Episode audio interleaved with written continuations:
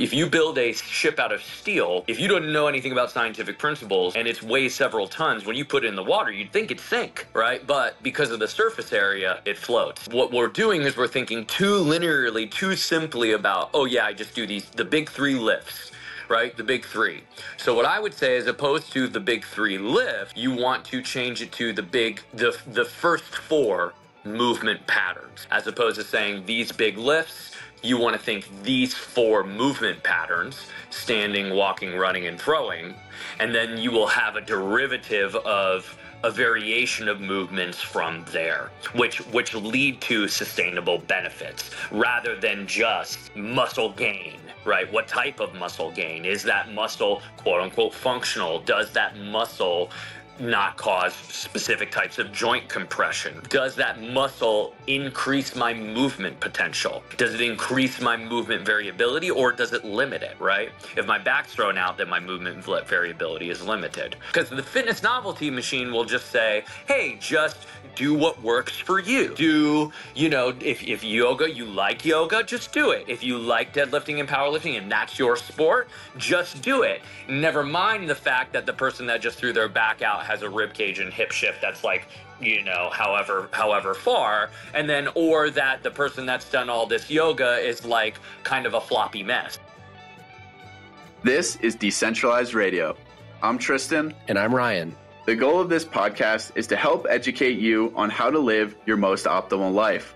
We will host industry expert guests to shed light on topics that matter we are not gurus, rather, two individuals who have had to pave their own path to health and vitality, independent of the centralized systems that plague modern society.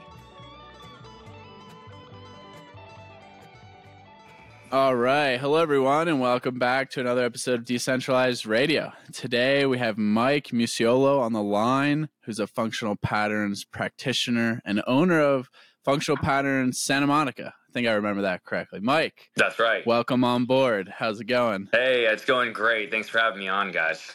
Yeah, this is really cool because this is something I've kind of discovered more recently. Uh, a couple friends have been chatting about, and then I just yeah saw. I actually think it was Ryan Carter, Live Vitae, who reposted something of yours, and I was like, oh, oh this looks right. awesome. And I'm going to reach out and talk more about this because it seems to be a growing thing. Um, and I definitely want to get into kind of yeah the differences between what functional patterns is and compare it to other functional movements out there and the whole lot of why the gym bro culture maybe isn't the best way to go. But I guess before we get into that fun stuff, what's kind of your background? How did you get into just I guess movement, um, practitioner, like being a movement practitioner in general, and just being into exercise and, and health in, in kind of a holistic sense. I appreciate that. Um, yeah, definitely my background and journey is definitely important in terms of how I came to functional patterns because my what what it was is I was in New York and I was studying, uh, you know, theater and acting and stuff like that. A lot of people do that before they end up in the training game, especially LA and New York City. So, you know, I, I don't talk about it much because it was something that, you know, just led me to where I am. And now I consider this to be my life's work. So, you know, that's just, I kind of have blocks the rest of that out.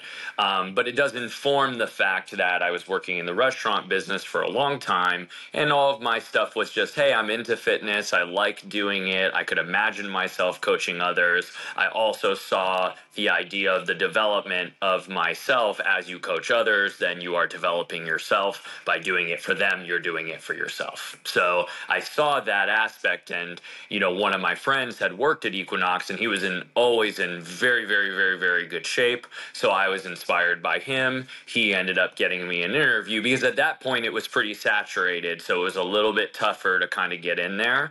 Um, and luckily enough, you know, I ended up starting there. And once i had done that it was in columbus circle new york city. And you know to be clear that it was great.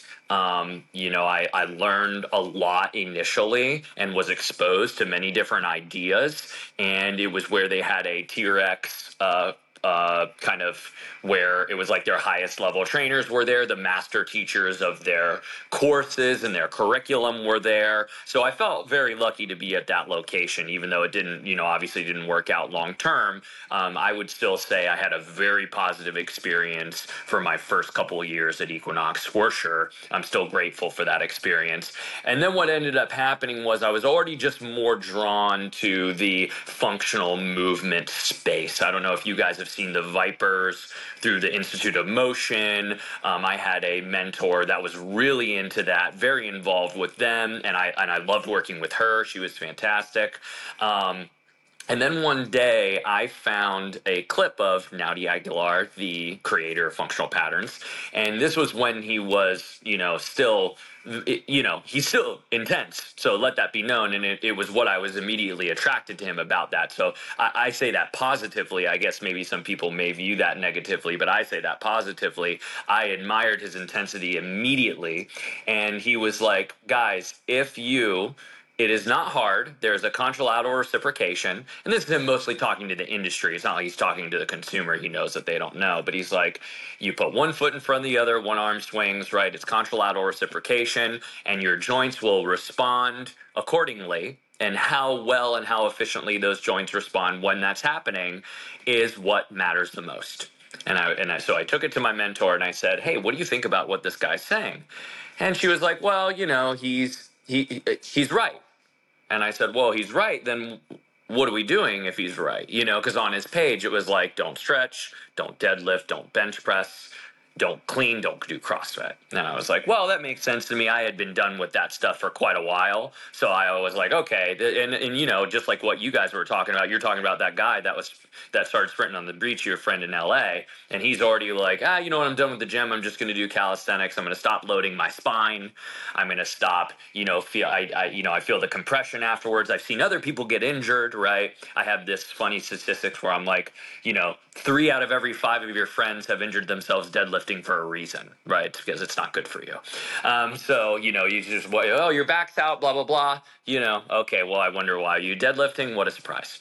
So, anyway, um, then then she backpedaled because I was like, if he's if he's right, then what are we doing? And she backpedaled and she was like, well, if you know he, it's exclusive you know he's not right about everything blah blah blah blah blah so i was like all right well then that piqued my interest and then i noticed that no one was certified in it and i was like either this is going to be horrible or what I more likely think it is is what this guy is th- saying really makes sense. It goes against what these other people are doing, and they don't like that.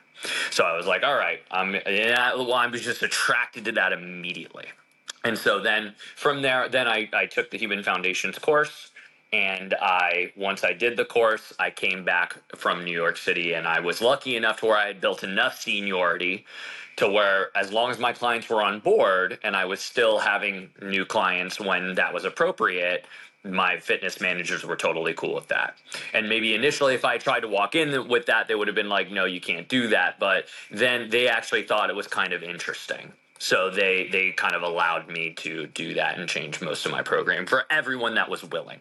So that's how I came to becoming a practitioner. That's cool, man. It's really interesting diving into this stuff because I've I've I've seen. I mean, actually, the, this type of movement idea came to me. Uh, I think I was like strolling on TikTok, um, actually, and I saw this guy just like throwing this mace around, basically with this heavy weighted ball in the end, and doing all these movements, and then I started like sort of looking into it. And I had made some friends in in sort of the funny mentioned you started out as acting and that's why you went to LA. That's exactly why I was there for a long time. But uh, but it's it's pretty interesting how you your paths change a little bit. Um, but as I started sort of started digging into it, I did sort of make that correlation between what you do in the gym and what the human body is functionally made to move like. And the two don't always necessarily correlate. I've noticed like a lot of movements in the gym are very linear, up and down. Um, like the squat or the deadlift, even, or like I mean, I mean, every movement really is is pretty linear. And basically, I've seen a lot of what you do is very dynamic. There's a lot of muscle groups being activated at once. I've seen a lot of things.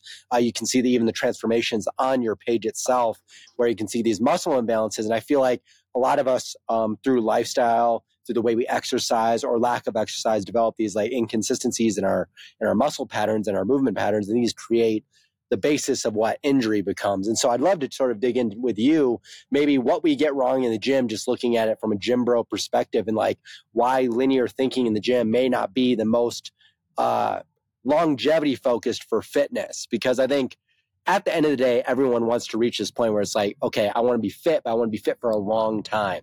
So why may not that be advantageous in the way we currently view gym fitness when we go to the gym? Like everyone's just squatting, deadlifting, like you were talking about before. What's missing in that? A hundred percent. And that that's just that's a great way to kick things off because that's exactly what functional patterns is about is that, you know, in terms of what because you know, in marketing there's the problem and then how do you solve the problem? And then that is where the consumer comes into play in between that.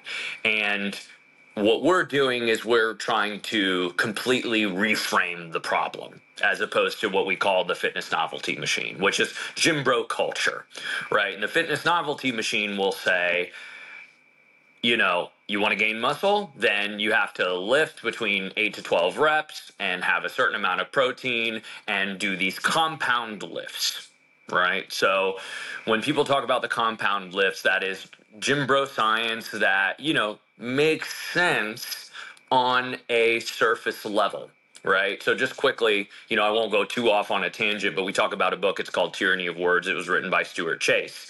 And some of the concepts that seem intuitive are actually non intuitive. So it's like, hey, yeah, I just do these big movements. That gives me the most muscle fiber recruitment, and therefore that will give me the most muscle. And, you know, to an extent, they might, they sort of might be right. Not everyone will build muscle that way, but you are recruiting a certain degree of muscle fibers in comparison to your other options.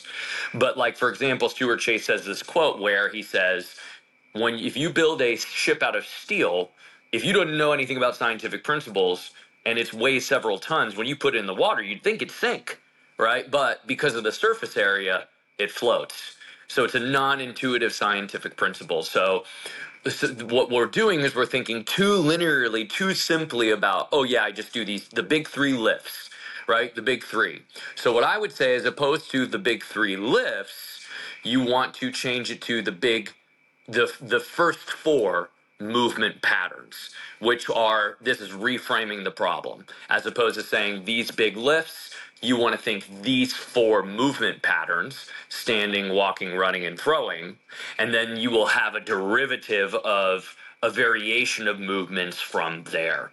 Whereas you could think of the same thing in bodybuilding I'm going to squat, deadlift, and bench press, perhaps overhead press and then from there, I'm going to do accessory things like work my triceps, work dips, do pec flies, right? As an accessory, those are those are kind of or you're working the stabilizing muscles or whatever they want to say now.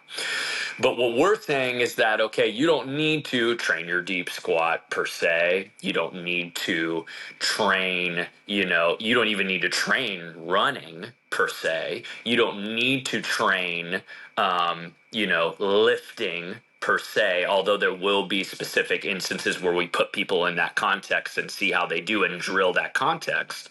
But for the most part, if you take the fundamental mechanisms of these four movement patterns, then you get a downstream effect of positive correlations to your health, which which lead to sustainable benefits rather than just, you know, muscle gain, right? What type of muscle gain? Is that muscle quote unquote functional? Does that muscle not cause specific types of joint compression, right?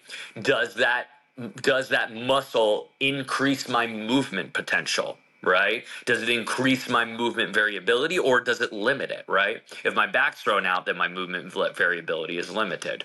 Um, does it include tran- Does it include the fundamental principles that come along with gait mechanics, such as the appropriate transverse rotations, right? The hip and rib reciprocation, right? As humans, we have to look at our biological characteristics, which we are contralateral. We do contra- contralateral oscillation, right, of our femurs and our arms. So if that's the case, then if those characteristics aren't included, then we have to reframe the problem and say, hey, listen, it's not just, okay, instead of bodybuilding, do functional bodybuilding no, you actually really have to throw the baby out with the bathwater and say, we have to reset the whole thing and change the, the root patterns, change the root movements that we attempt at the gym. Hey, friend. Thanks for listening. If you really enjoy this podcast, it would be really appreciated if you left us a five star review on Spotify, Apple, or subscribe to our content on YouTube. This helps us get to a larger reach and a larger audience to spread this wonderful free education. Yeah, I think that's why this is so like I guess controversial to be honest because there's been you know mobility and other functional movements calisthenics like all these things have become a lot more popular um, because of yeah i guess you could say the health longevity of the individual performing it and that you should be more well rounded in your lifting protocol. But what you're saying is basically we need to start from scratch and we need to get back to i guess fundamental movements that we would have been doing. And you know i've been thinking about this a lot recently and, and i haven't been in a gym since may and yeah I, I mostly have just been doing like pull-ups and push-ups and squats and hiking but i've also been like swinging a barbell around. It to me i think especially when i think about like the throwing aspect of the shoulder joint that you mentioned being a foundational movement we really i guess are meant to utilize our joints in their full range of motion throughout that with you know some sort of dynamic load and yeah i mean for me right now if i went to like go throw a baseball or, or if i had a spear throw a spear i feel like i'd probably throw my shoulder out so how do you kind of get into functional patterns? Is there like a, a, progressive overload in the beginning because we're so disconnected, I guess. And even, you know, I, I have dealt with, you know, patellar tendon issues to where the gym I found was helpful to just rebuild that strength. I'm not talking about like heavy squats, just kind of reloading. So, is there still a place for things like that, or can that all be addressed with functional patterns, um, kind of foundational movements? I love that you brought that up because it's great. Ryan kind of brought up kind of the first aspect of it, and then mm-hmm. Tristan, you really piggybacked off that perfectly because what people like to say is that um, it's really the um, explosion of yoga that has mm. all of a sudden led to hey, maybe we should think about where we came from right and not, not just yoga i mean there, there's always been kind of the paleo people right they started popularizing the idea of hey the, the it kind of started with food weston price right? Where the Weston Price Foundation started talking about, hey, listen, you know, our teeth, the oral facial stuff, we really should consider that we need to be eating more of an ancestral diet, right? And I only put that in quotes as that is correct. I agree with that. But it's just funny to me how when people, like you said, it causes a little bit of controversy with functional patterns, which I understand. Because initially it's like, yeah, uh, should you stretch? No. Should you eat what traditionally people would consider to be healthy? No. Should you lift? No. Should you run? No, actually. Should you do excessive cardio? No. Then it's like, well, yeah, of course, you know, sounds like you can't do anything. But what you said, I think, is really important about a full range of motion. So actually, and, and I know what you mean. You, you're not saying, oh, I should hypermobilize my joints. That's not what you're saying. You're, how do I reach the the the highest capacity of what my joint is capable of, right? Totally. The thing to remember is that gait gives us a reference point as to what that full range of motion is relative to that person in that moment in time in relationship to the rest of their joints. So that's why we call when people are hypermobile, quote unquote, there's also what we call hyperflaccid, which these balloons. Do you guys see the balloons? That's been happening to me. I did the live the other day, and the balloons pop up, cracks me up. Anyway, anyway, um, so so um, with the full range of motion, it has to do with nothing is in isolation.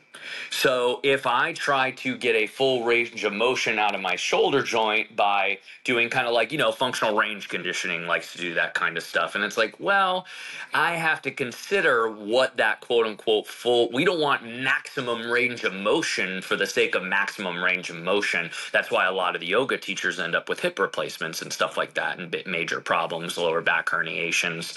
It, it has, it typically is mostly in the hips, but if you hypermobilize your shoulders enough, you're going to have neck pain and thoracic issues, et cetera, et cetera, right?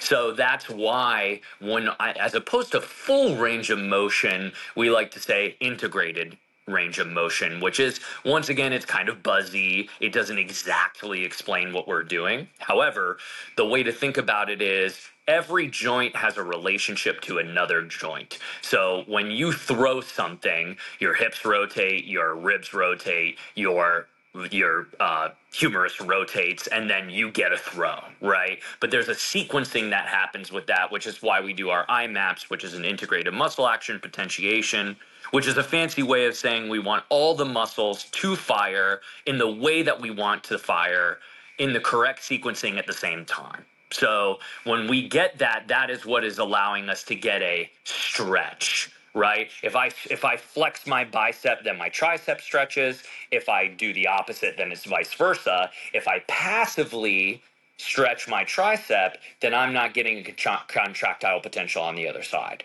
So then if that's the case, then imagine this on longer myofascial chains. If I'm going to contract my posterior oblique sling, there should be a stretch on my anterior oblique sling and vice versa. So that basic concept is what gives people a quote unquote full range of motion in the way that you're talking about, Tristan. And then I'll just say one more thing, which is where do you get started? It is a little bit less accessible right now right you want to if you are, if you do have a practitioner nearby you should work with a practitioner that's what i would say first and foremost then but if you if you can't yet then you can do the 10 week course and i would recommend the 10 week course. They've posted on the functional patterns instagram about how to set up an in-home setup that is you know affordable budget friendly so that way you can start with the 10 week course and move your way through the functional training system and that will at least get you started until we are you know are finished with our kind of scaling stuff no, that's cool. I mean, that all makes sense. I mean, it, it's sort of, I found the same problem within uh, things like physical therapy or, or nursing injury, where it's sort of uh, viewed through a conventional lens of they're looking at the joint or the area of injury or or pain when a lot of times there's i mean i mean we could talk about like referred pain and stuff like that a lot of things are, are referred due to other issues like you said up the kinetic chain or something like that whether it's like your lower back could be coming from like your hip or your or no speaking of knee issues for instance are very common like could be coming from hip, could be ankle, could be all this stuff. So it's it's it's interesting um, how dynamic everything is. And once you sort of look at it through that lens, I think it it makes sense. It can also become a little more confusing because then you're like, okay, what do I need to be looking at? Well, sort of you need to be looking at everything all the time because it's sort of like uh there's no like a equals B. It's usually like this weird line that kind of goes all over the place. And so when you're like assessing somebody's um, functionality, like what are what are like basic blocks that you are looking at as far as um, what you're trying to achieve with somebody? Like what are like what are a few things that you look at when you start out with someone initially? Because you mentioned mapping uh, and stuff are, like that. A hundred percent. You were cut off just for a second there. I'm assuming the question was, you know, what are we looking like? What do I look for when somebody first comes in? Yeah. Basically. Yeah. Got it. So at Functional Pattern Santa Monica, we start with a postural assessment and a uh, gait assessment. And um, what happens is they come in and we literally take pictures of them just standing there, and then they do the gait. Uh, and you know, of course, you can be intuitive with it too. And and that that's the thing we actually do. And if you if you have the first principles, then in some instances, I could literally, I, I, do every time I take people through an assessment, but I could literally take someone through an initial movement. And based on that initial movement, you know, I could even have them do a bilateral squat or something like that. I probably wouldn't, but I could. And I would be like, okay, you know, based on what I, I, I, get more and more clues as they're moving, as they're working through the session as well. But we do do a, uh, a slow motion capture of their gait from the back and the side, because that tells us most of kind of what we need to know um, as long as they can do it. it. We do have some like pretty bad chronic pain cases that are long term, you know, problematic, take a long time to make the right connections, et cetera, et cetera. Um, but what I'm looking for, you know, there's the obvious stuff. Okay, this person has a lateral hip shift, lateral rib cage shift, you know, your your typical postural dysfunctions, et cetera, et cetera you know, it's it, it would make sense that something like stretching wouldn't necessarily help that. So, you know, what we're doing is getting those muscles to fire like the primary movers to fire, but not just to fire, to fire in a way that's relative to gait.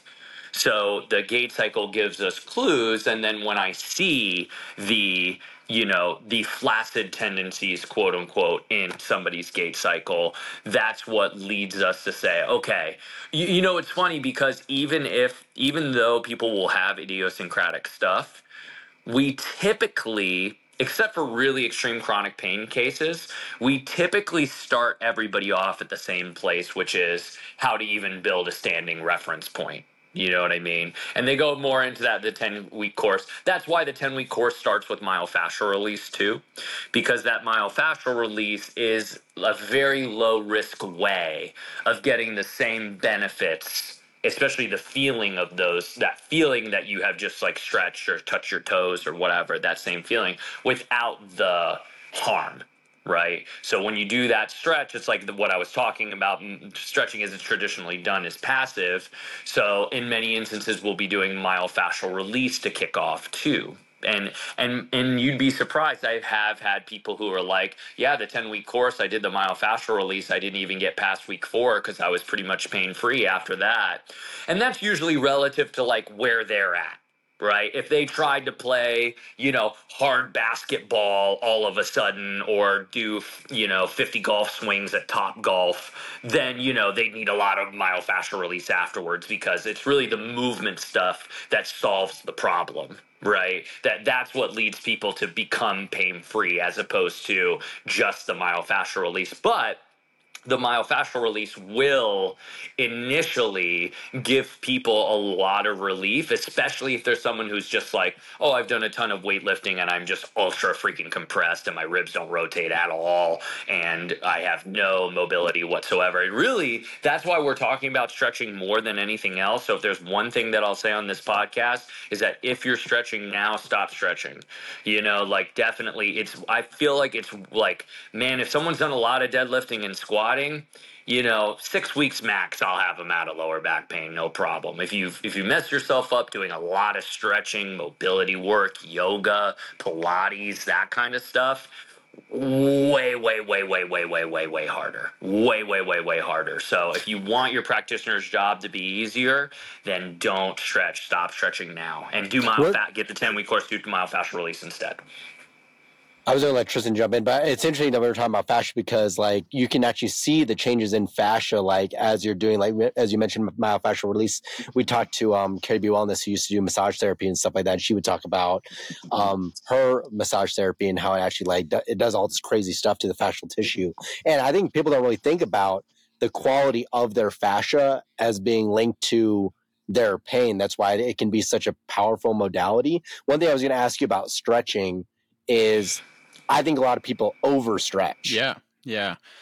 I think um, it's the stretching thing is really fascinating, right? Because yoga has become so popular, right? Like there's, I don't know, 10 studios in every major neighborhood now. And, but to me, and, um, what I've thought about and, you know, speaking with, with people who are into this uh, functional patterns more so is kind of that, yoga is not even really indicative of, of what yoga used to be and it's more so like the mindfulness is is consistent and that's probably a good takeaway and that's why people love it. Is it's a nice de-stressor but the, yeah the stretching for me it always felt kind of forced um, and i wasn't really a fan of that. It, it, it just didn't feel great and I, I just got so sore whenever i would do yoga quite frequently and I, it wasn't like it didn't feel like in a good way either. Um, so that was just my thoughts there. But the myofascial release, yeah, like Ryan's saying, this is really interesting to us because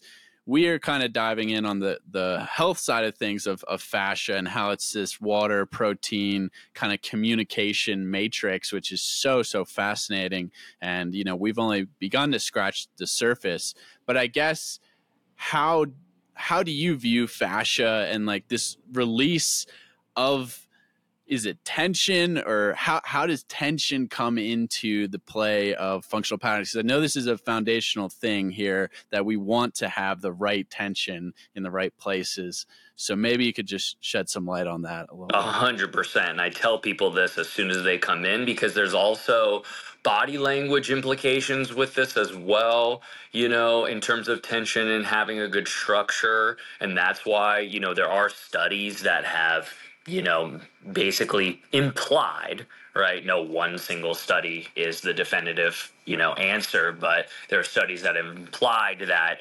hypermobility uh, will be correlated with anxiety, um, and if you know, we would we we can probably assume that the inverse would be true, right? If somebody has a better structure and not hypermobility, then perhaps that might be useful for their anxiety, etc. So, you know, you, when you talked about yoga, yeah, for sure, I can get anyone to speed up.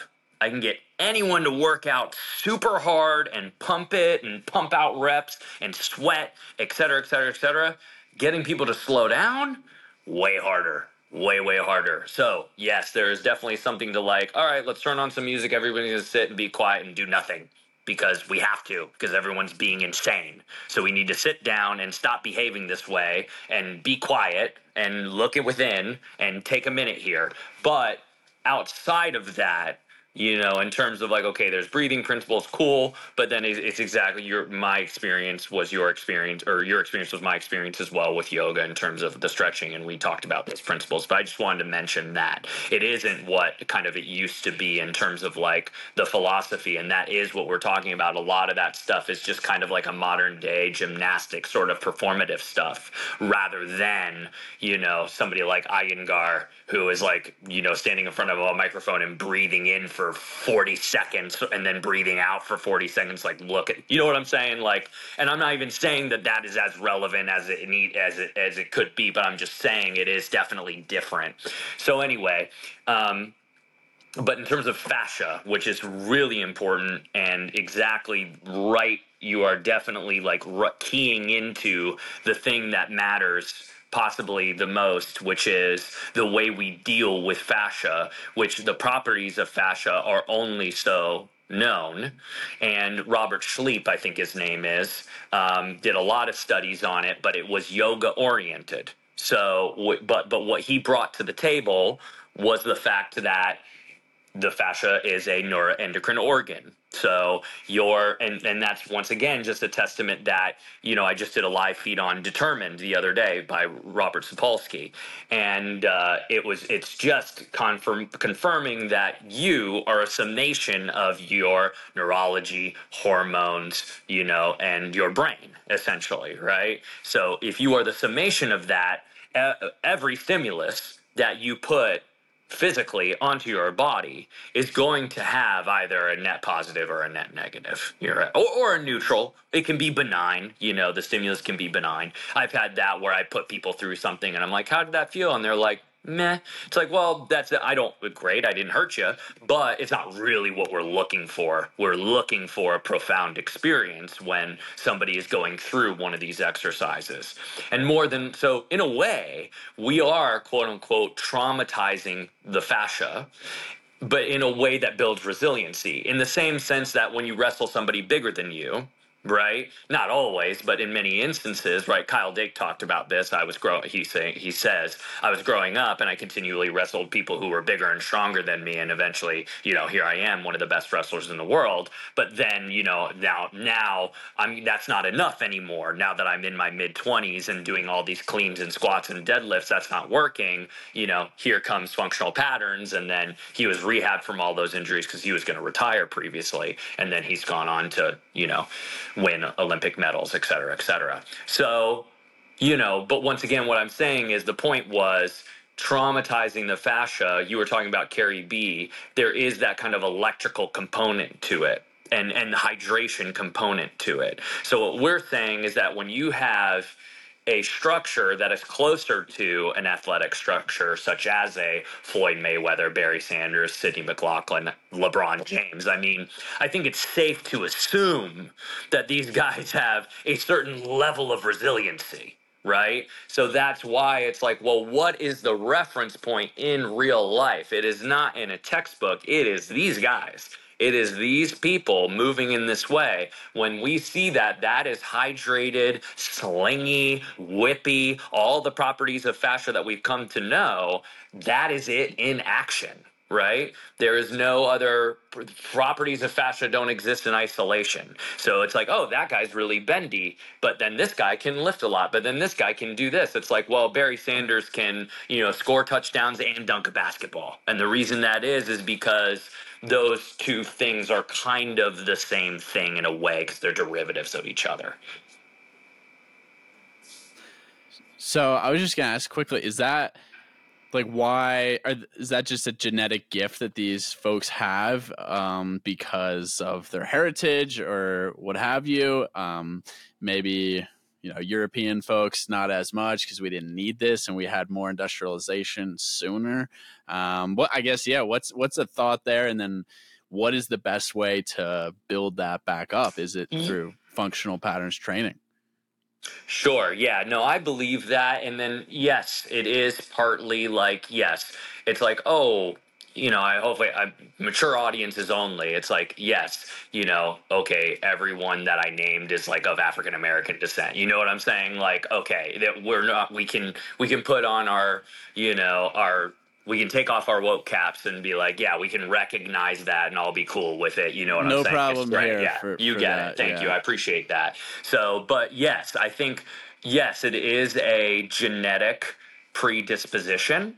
And then, of course, epigenetics have a lot to do with it, but that still, you can't separate genetics and epigenetics when it comes to your ancestry because the way that your genes express depended on your environment and your culture and et cetera, et cetera. So it's like when we study the Maasai, you know, the Maasai will probably be more athletic, you know, just inherently than any real, like, European person that you pull out of wherever, right? Or even in the United States. So, so, so, yes, there is a genetic predisposition. We're very interested in the epigenetic aspects of exercise, which is once again why you want to be careful with the type of stimulus that you put on people because everybody have the has these incredible ranges of sensitivity as well as ranges of epigenetic experiences that came before which is what Robert Sapolsky talks about in his book. So I would highly recommend taking a look at that just to the audience if you haven't, because it really strings together a lot of the stuff from why zebras don't get ulcers, behaviorism, you know, why people behave the way they do, and why it can be hard for people to structure their environment in a way that produces a better result for themselves, right? An optimal result, which would lead to sustainable health, good relationships, right? A good relationship with their environment, lower anxiety, right? Um, because that, so anyway, um, not to get too off track, but um, what, what was the point that I was going with before that? You asked me a question. Just epigenetics and that's right, general. the genetics. Yeah. That's yeah, what it was. Yeah. So just to close that out, Yes, the answer is yes. The the genetic predisposition just quickly this this brings me to a really important point when it comes to functional patterns. I think the reason why it's growing so much is because we're really focused on general pop. Even though we're saying, "Hey, we want to move like the best athletes," we don't we don't seek out athletes to go train them or whatever the case may be our goal is in the long term to turn to turn your 43 year old desk jockey into a Barry Sanders over the course of generations probably is how that stimulus would have to. But the more effective that you are in and efficient with giving that stimulus the faster that it happens the faster that you can move the needle. So that so that is why we tell people to and Carrie B has good information on this. I liked her recent post about vitamin D versus melatonin and why you don't don't necessarily need to supplement in the winter. I thought that's what I'm saying, man. There's so much yep. stuff yet to be known, and uh, I think that relationship to your to your biochemistry, all that stuff matters. Um, but if you get the mechanics down, you will still get results because fascia is so powerful. It's like LeBron isn't like LeBron's not like, oh yeah, let me make sure I have my blue blockers on at night. You know what I'm saying? Like he probably doesn't care about that at that much. He's not outside in the morning getting 10 minutes of sun in his eyes. You know what I'm saying? Like it would benefit him if he did. It would be great yeah. if he did, but I'm just saying that that's not is the, that's not the determining factor as important as it is his like starting point is so much higher. That's why it. like it's it's insane. It's so cool to think about this because I look at like other you know civilizations like just Native Americans. I mean, obviously, mm-hmm. m- way more recently brought to industrialization modernization and you know the stories of them just running as fast as bison you know perfect skin perfect health and yeah now we're just so disconnected across the board. I, I just had to say that, but it's it's really fascinating, and, that, and that's cool. I that um, you're looking into like the health side of things as well with like what Carrie's posting because it's all it's all connected. So I think this really fits perfectly with what we've been talking about recently. But I'll I'll let Ryan chime in as well. Yeah, no, I mean, all I was gonna say is it's really fascinating because like you find all these uh, facets of health, whether it's fitness, like uh, nutrition, whatever, they're all really like interlinked.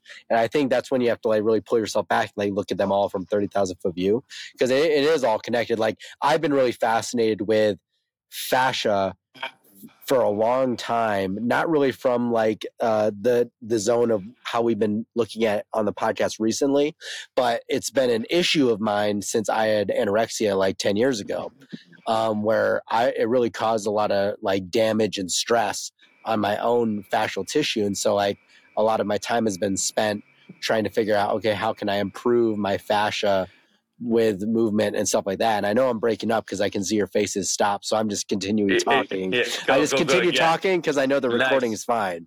But, yes, yes, yes. But no, what I was saying is like, um, it's, we've kind of answered this question a couple times, but it, uh, it's sort of a two part where it leads into the other part. Is like, how can we, one, assess, assess our current state of like fascial health and then what are some like initial steps we can take beyond sort of like the, the other things like nutrition stuff like that to like really begin to work our fascia into an optimal way so that it can be um, more primed for performance. And a lot of that is like through what you guys do with movement.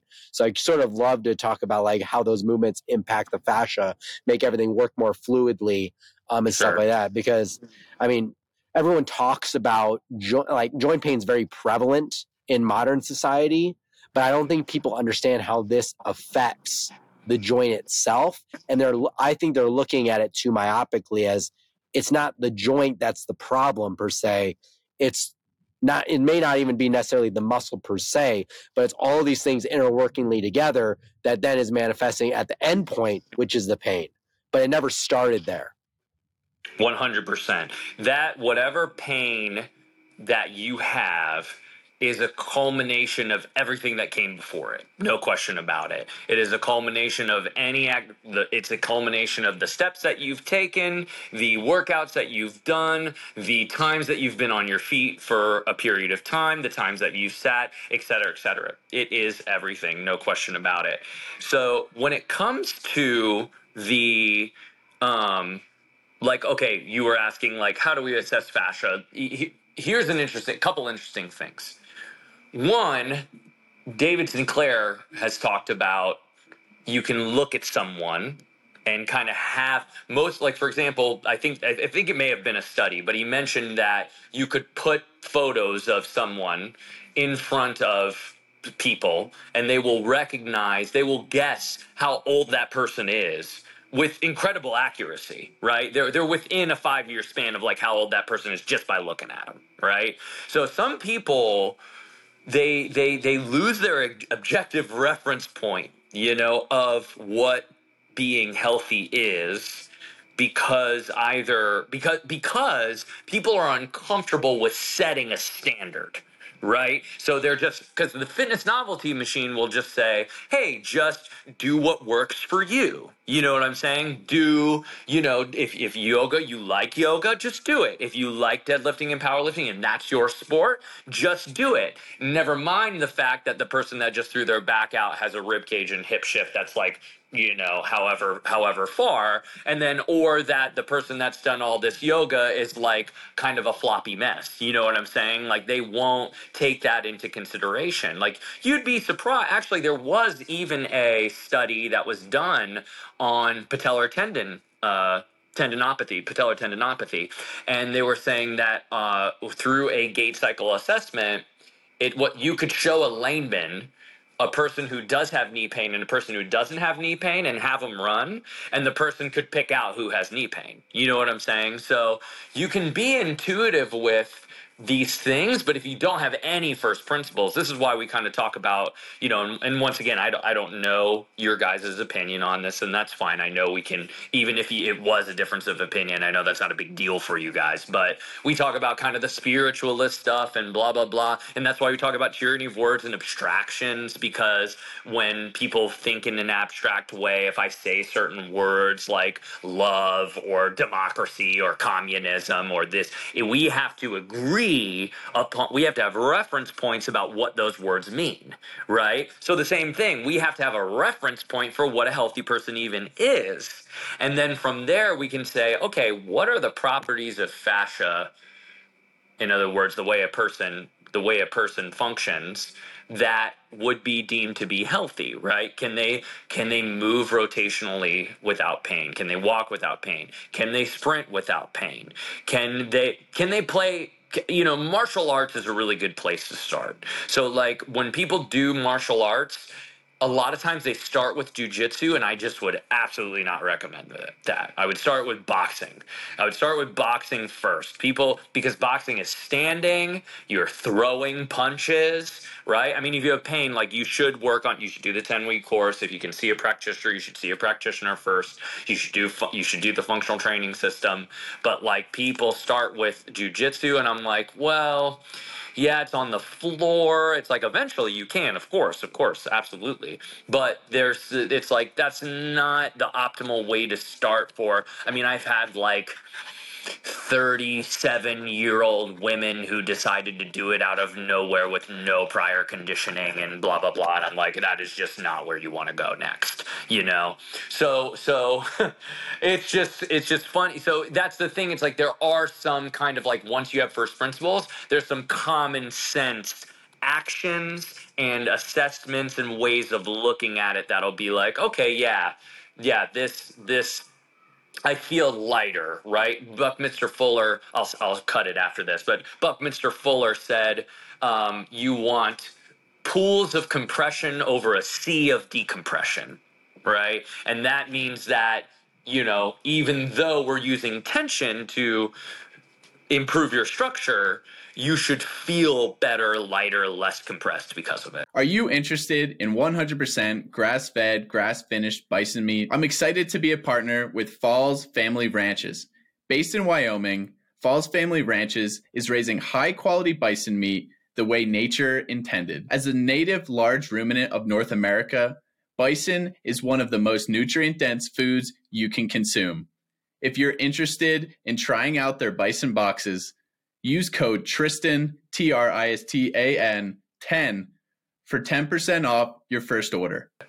That's actually before Tristan jumps in. I, I want to make just like a quick, just piggyback off one thing you said way, way earlier because it, it, made me think of it again was that a lot of people will go and i'm sure all three of us are guilty of this too is like a lot of us are so focused on what we can add that we're not looking at maybe we need to take the, a step back and i'm definitely guilty of that over and over i mean probably still guilty of it.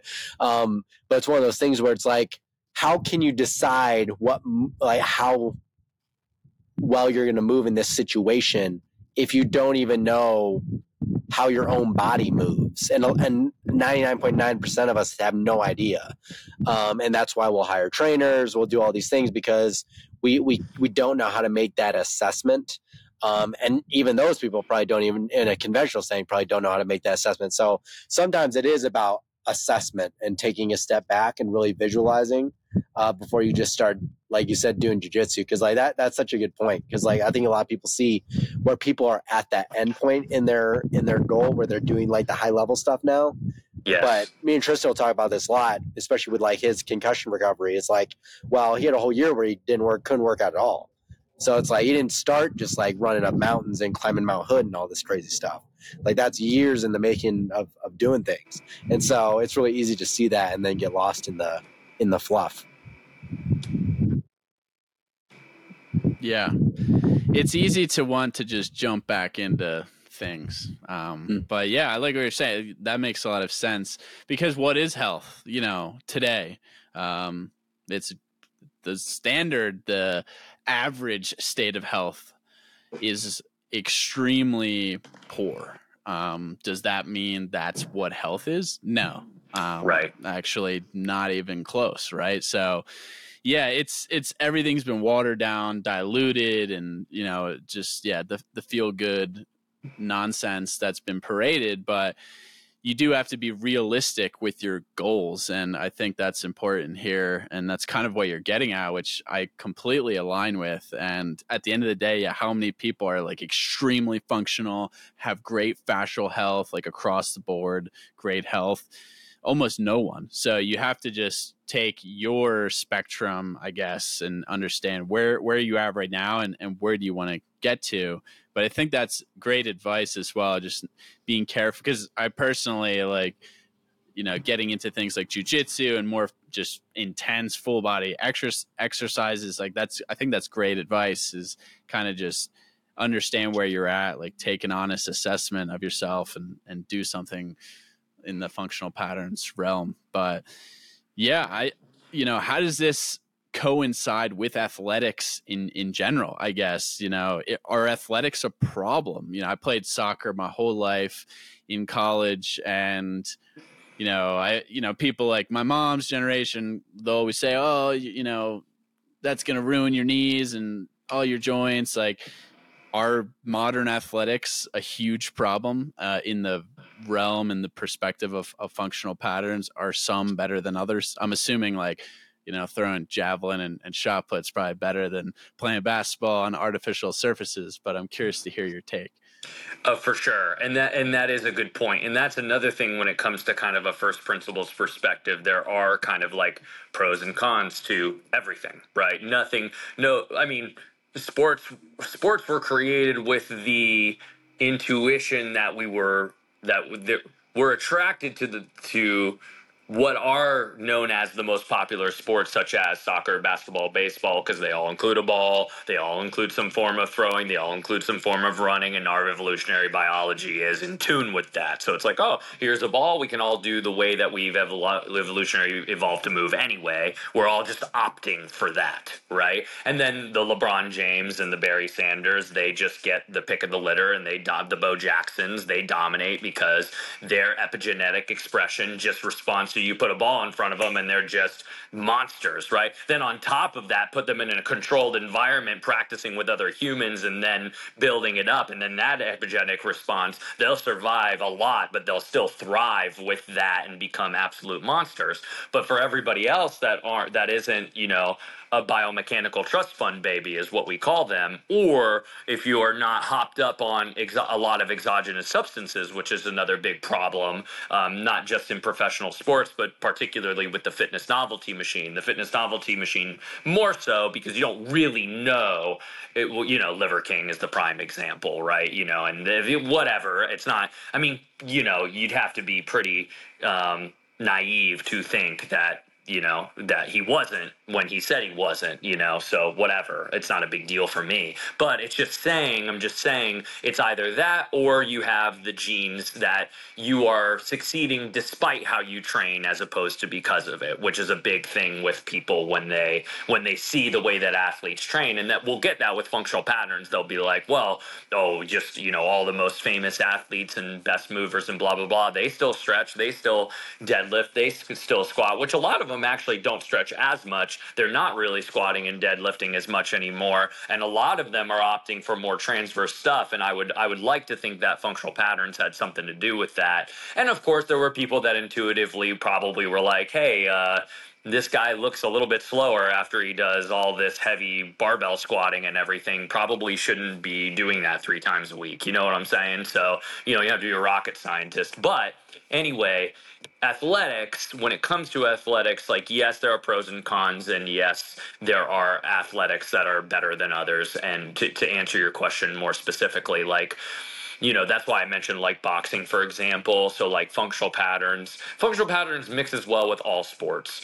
Um, it, it mixes particularly well with boxing and wrestling because boxing and wrestling you're not it actually it doesn't have a ball and it doesn't you just have like another human in front of you. And then so there there is you will build asymmetries by doing wrestling wrestling and boxing a particular way but there are ways to address those asymmetries that work well with functional patterns that are a little bit more straightforward than like, okay, I'm going to fix up this soccer player, baseball or basketball player, baseball player, tennis player that all involve like a racket or a ball or something like that, right? So, so we do have when we do our movement elimination protocol, initially we do include kind of athletics in, in the mix specifically if they have chronic pain.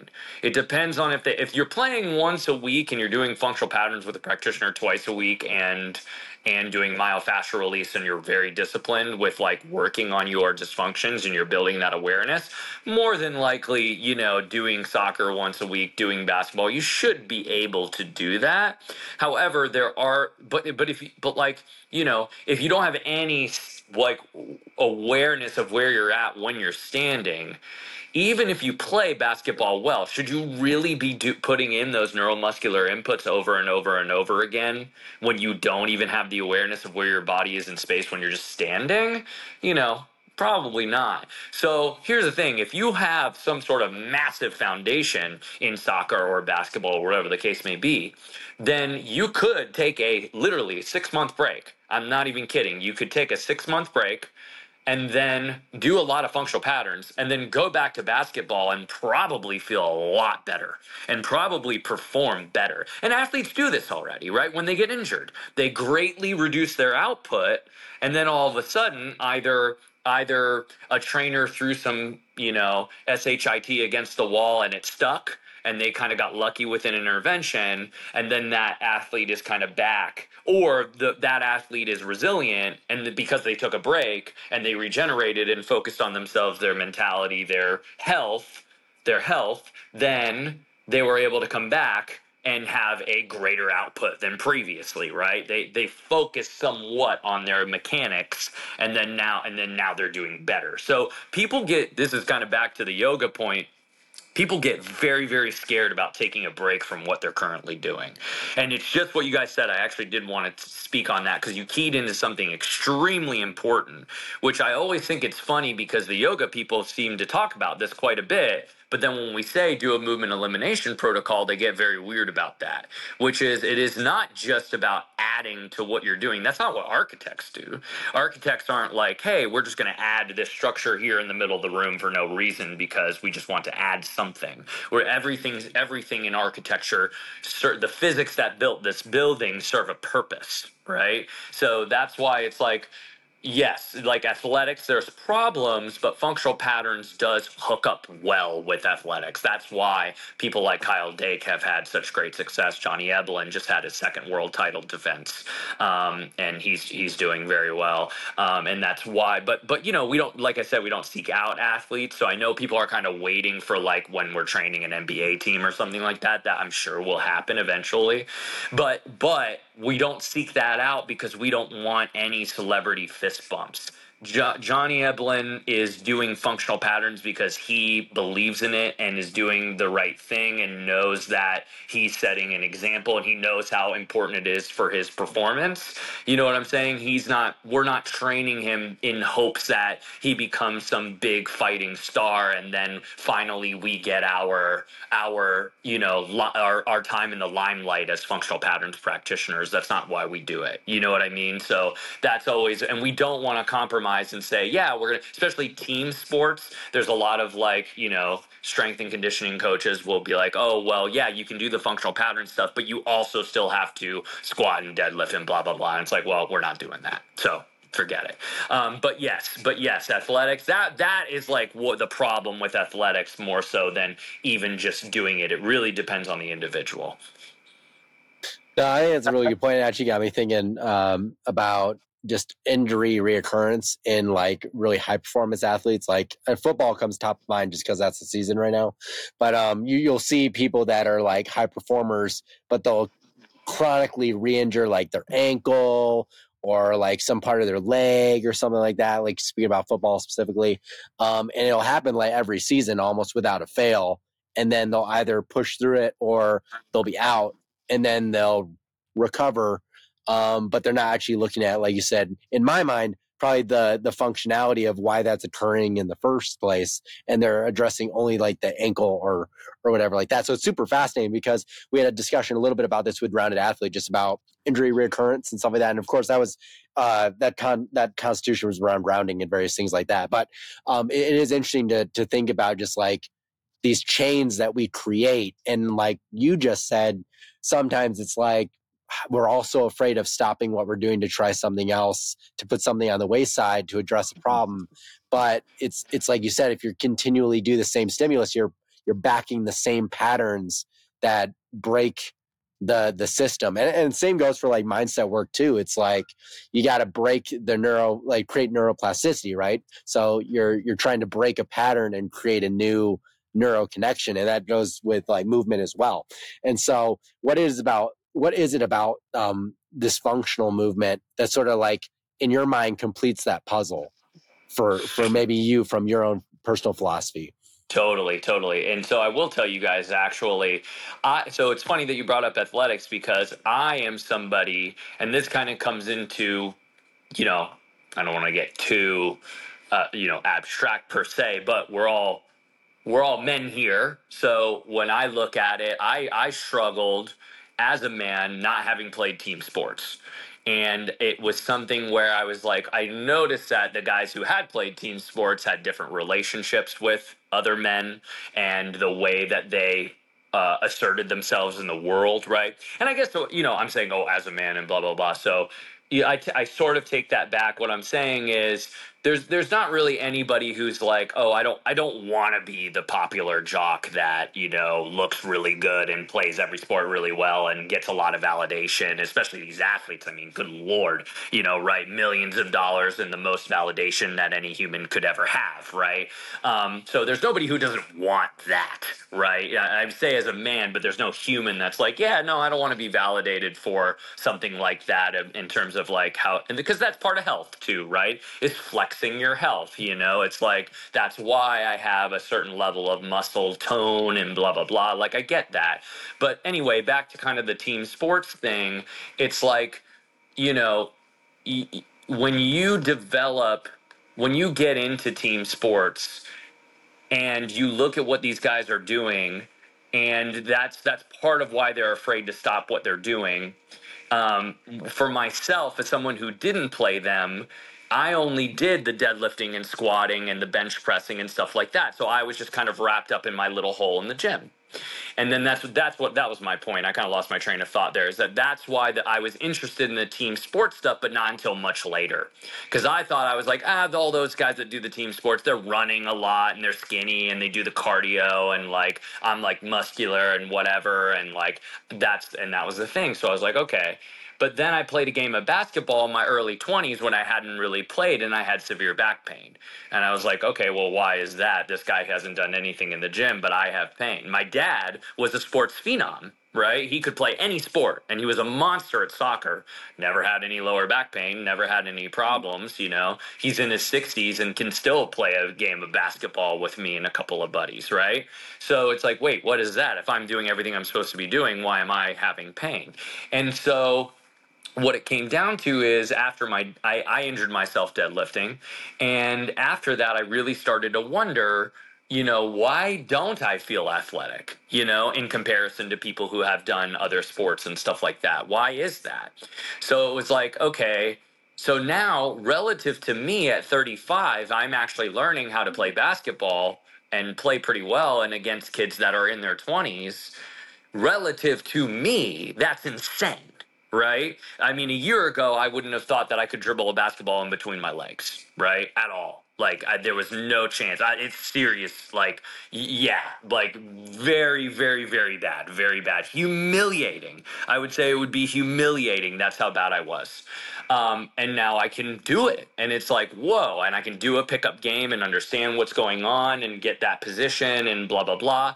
And it's like, so when it comes to like I just mentioned that because that's my personal journey. Functional patterns gave me the reference point of weight transfer, three dimensional movement, being able to have real intra abdominal pressure, how those ro- how the way that you rotate affects how you jump, how you throw, how you pass a basketball, how you swing a tennis racket, right? So you want to be it's like a balance between getting caught up in the glory of like whoa i can finally do this and okay not so fast. There are still limitations where you really need to focus on that uh, and that's really what i wanted to get to. I don't need to play basketball 4 days a week to get good at 35 i can literally play maybe once a week maybe once every 2 weeks focus on my sustainable biomechanics and improve.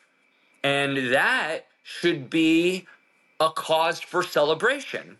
And instead, people kind of like, oh, you know, man, all I want to do is like do something, do something, do something. You know what I'm saying? So that, and you know, and athletes will get that too. But, you know, more to the point, I just wanted to mention kind of my personal struggle with that and how functional. This is why I'm sort of an evangelist for this company, is because it changed my life. It changed the way that I think. It changed the way with how I relate with the world. Because if you, once again, the gait mechanics lead to downstream effects in terms of body language, right? We were talking about fascia. Robert Schleip, I'm sure, talks about body language. You know what I'm saying? So it's like, you know, imagine the body language of a Floyd Mayweather, right? When Floyd Mayweather walks into a room, it's probably pretty assertive, right? There's probably a level of self confidence there that many, many, many, many people wish they had. And part of that probably has to do with the way that he is in touch with his body in a very real, real mechanical, fundamental sense.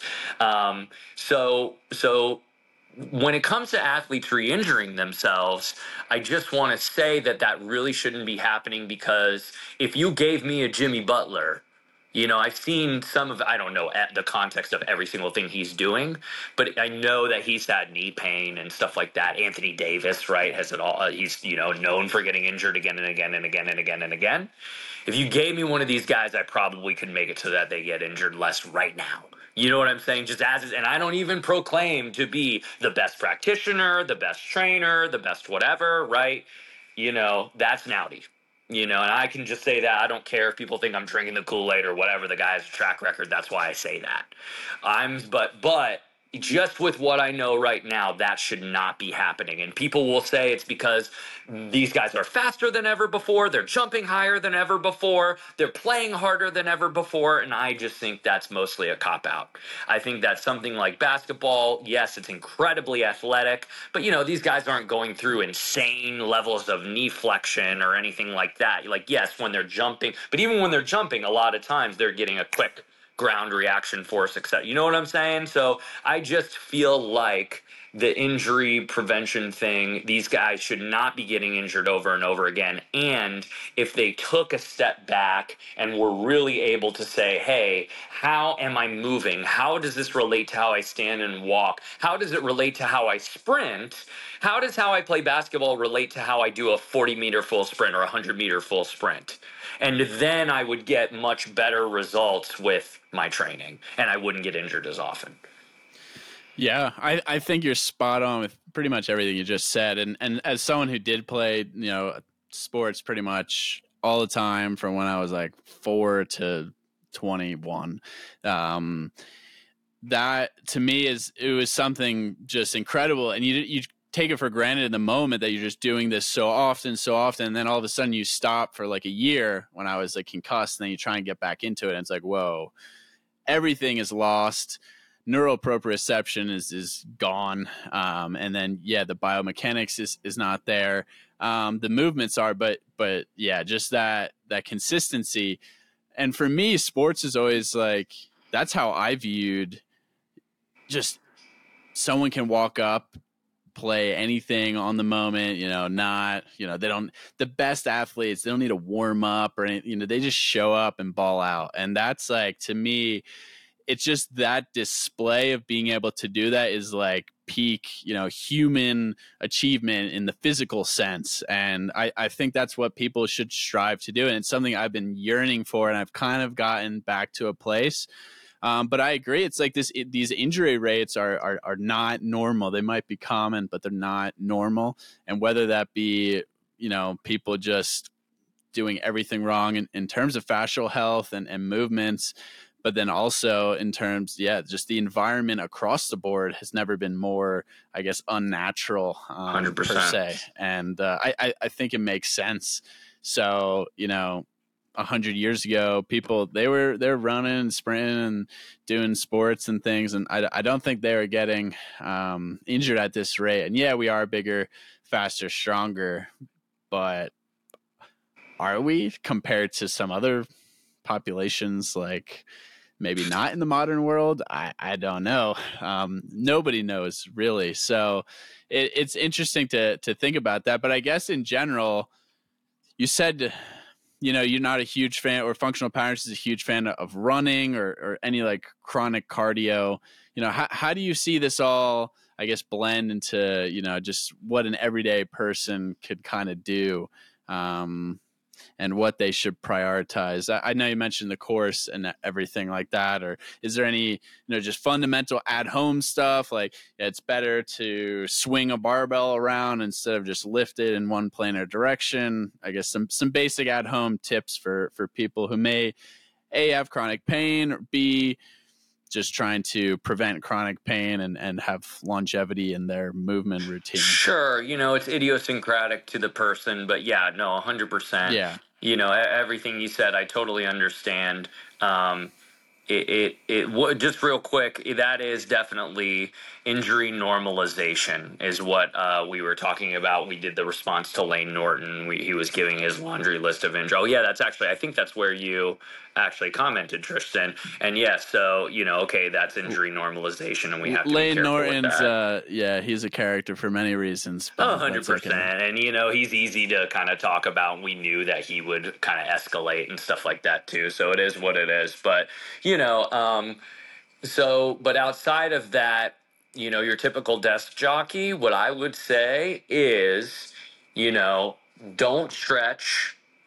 Don't I know I'm giving a list of don'ts. I'll, I'll do a do's too, but don't don't stretch, don't eat vegan. I'm sure you guys talk about that all the time. Don't do that. oh my do that. god. You know, like and it's a good hook too, you know, cuz we're like, you know, don't eat healthy, right? What people think is healthy is like don't do that. You know, and then people are like, "What do you mean?" right? Don't stretch, don't eat healthy.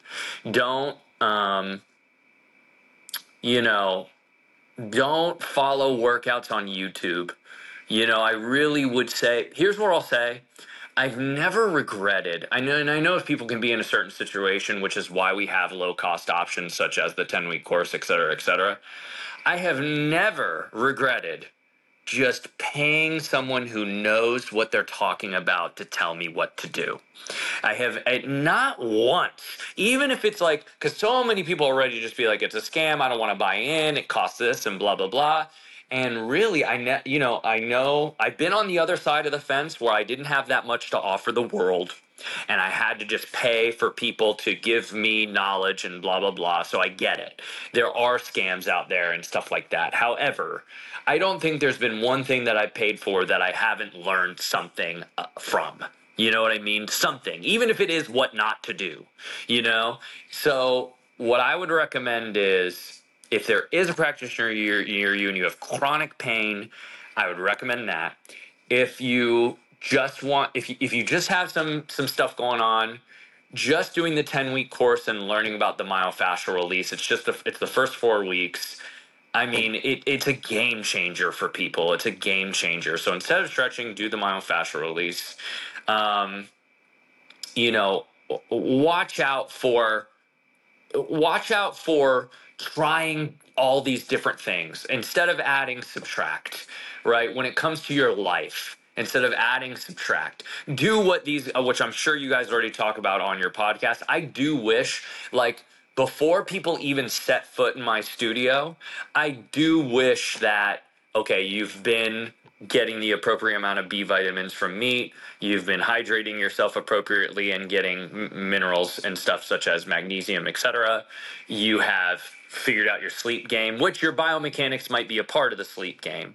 You know, so it is you kind of have to do everything at the same time. But but I but you've dealt with your anxiety a little bit, right? You're doing HeartMath or some sort of HRV training, right? You are you are doing a movement elimination prog- protocol where you just stop, right? I would say, you know, what can your average show do? Just stop. Stop, stop, stop, stop, stop. Take it easy think about what you need to do and then kind of go from there and and and start on the 10 week course because this is the future of training. I tell everybody who comes into the studio it's the future of training you may as well get on board now.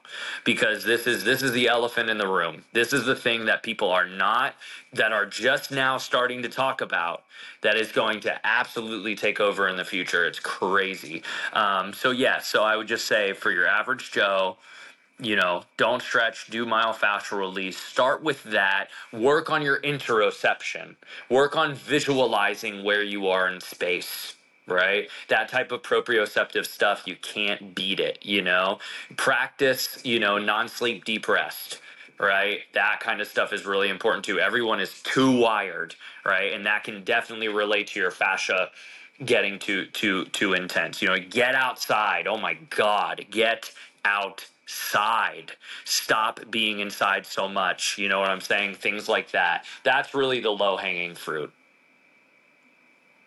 Nah, I think that sounds great. Last thing I'll say is um, I really had fun in this discussion. Um, but yeah, it's it, people really like to, and I was like this too for a very very long time. And I and I I remind myself of it when I work with new clients and stuff. Is like everyone's looking to add something, but no one's really thinking like, what can I take away?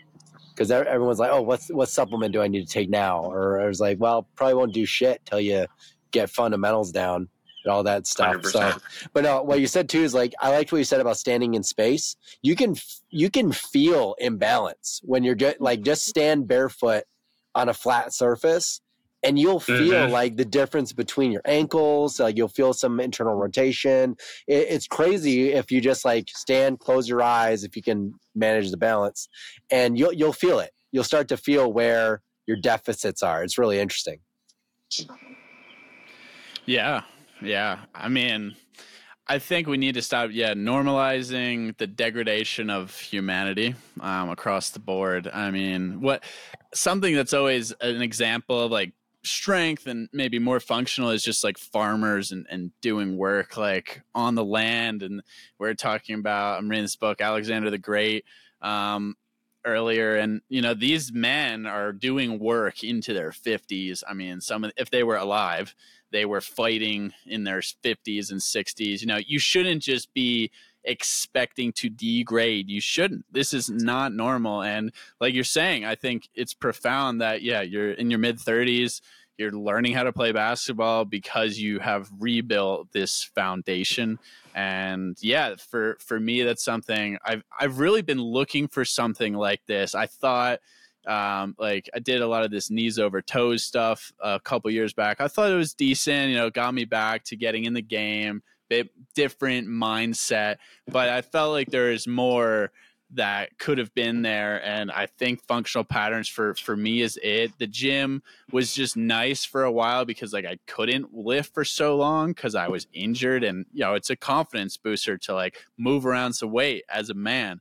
But you know like i said the peak measure to me of you know male or female athleticism whatever just peak human output from a physical standpoint is is doing some sort of sport and i think what you mentioned across the board getting that alignment of everything's operating in sync like in a moment's notice if you're shooting basketball or playing a soccer ball the amount of right. synchronicity you need to have in your your muscles in your neural communication your positioning uh, everything that that is key and i've kind of realized that I, I, feel like as my health has improved i actually have gotten better at that and i think that comes back to the fascial health and health 100%. and like you're saying you know doing all the other things in terms of health will only help charge that up even more. But I'm just looking at this 10 week program too. It's only like 200 bucks. I mean, come on, people. Yeah, yeah. That's, that's I thought it's gonna be like a thousand dollars or something. No chance. Like, no, that's a cheap. pretty. You know, that investment is is totally worth it. I'm actually gonna be